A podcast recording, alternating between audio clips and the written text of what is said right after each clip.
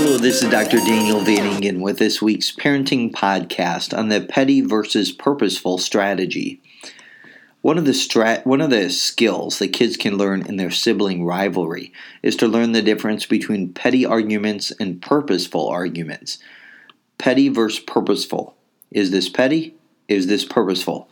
I call this the petty versus purposeful strategy, and it can go along right with the oven timer strategy we talked about uh, in our last podcast. You can even combine these strategies. Petty fights are the size of pizza or who is better at meaningless activities. These happen in every family. When they become a chronic problem, bickering over chairs at dinner, fighting over toys, unnecessary aggressive behavior, a barrage of telling on each other, yells of stop, quit, go away, you always, you never, and other disconnecting comments. This is when a solution is needed. Problem solve specific arguments by having each child take turns holding a straw. Do it before dinner, at dinner, after dinner, a designated family meeting, or just an emergency meeting. That's it. Everyone to the table. However, you do it, just have the kids get together and let's discuss.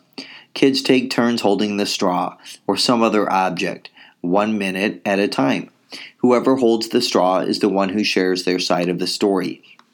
If you really want to enforce only talking when you have the straw, Tell the children that a word without the straw equates to one minute of going to bed earlier. And keep track. Make sure you absolutely follow through. This will assure that kids adhere to straw holding conflict resolution family guidelines in the future. But regardless, during conflict resolution, the kids learn to listen, clarify their side, agree to disagree, say, I was wrong, Express, I appreciate your perspective, seek the truth in a problem, and be solution oriented. Of course, kids learn to agree to disagree, say, I was wrong, express, I appreciate your perspective, and restate their siblings' pers- perspective with their parents' coaching. And we need to coach the, our kids uh, in taking and restating their siblings' perspective. And it takes a long time slowly skill development. So most of the time, most of the time, kids need to be asked whether this is a petty fight or a purposeful fight, and they will be asked to defend why they believe it is purposeful. Arguing order of bathroom use or who changed the channel is not purposeful. Who started it? Right?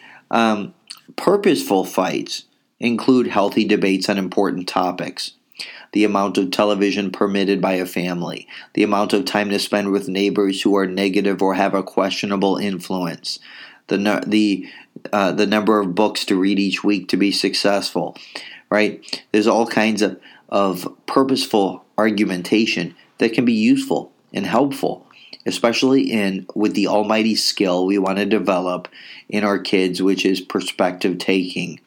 That's what we're after. That's the long-term goal restate their siblings' perspective, helps build their perspective taking skills. Petty versus purposeful. And if you want to take reflection to the next level, take one week. Take one week, and each day at dinner, each kid states one petty argument and one purposeful argument that day. Um, and that happened. So this can you know, one petty argument. This can include school as well, and one petty argument that they observed, and one purposeful argument that day. Do it five days in a row, Monday through Friday. You earn five a five point bonus. On the weekend, a preferred movie, a special outing to DQ, getting to stay up an extra hour, or some other kind of five star reward. Write it down one week of talking about petty versus purposeful arguments will make a difference long term. This is Dr. Daniel Van Ingen with this week's parenting podcast on the petty versus purposeful strategy.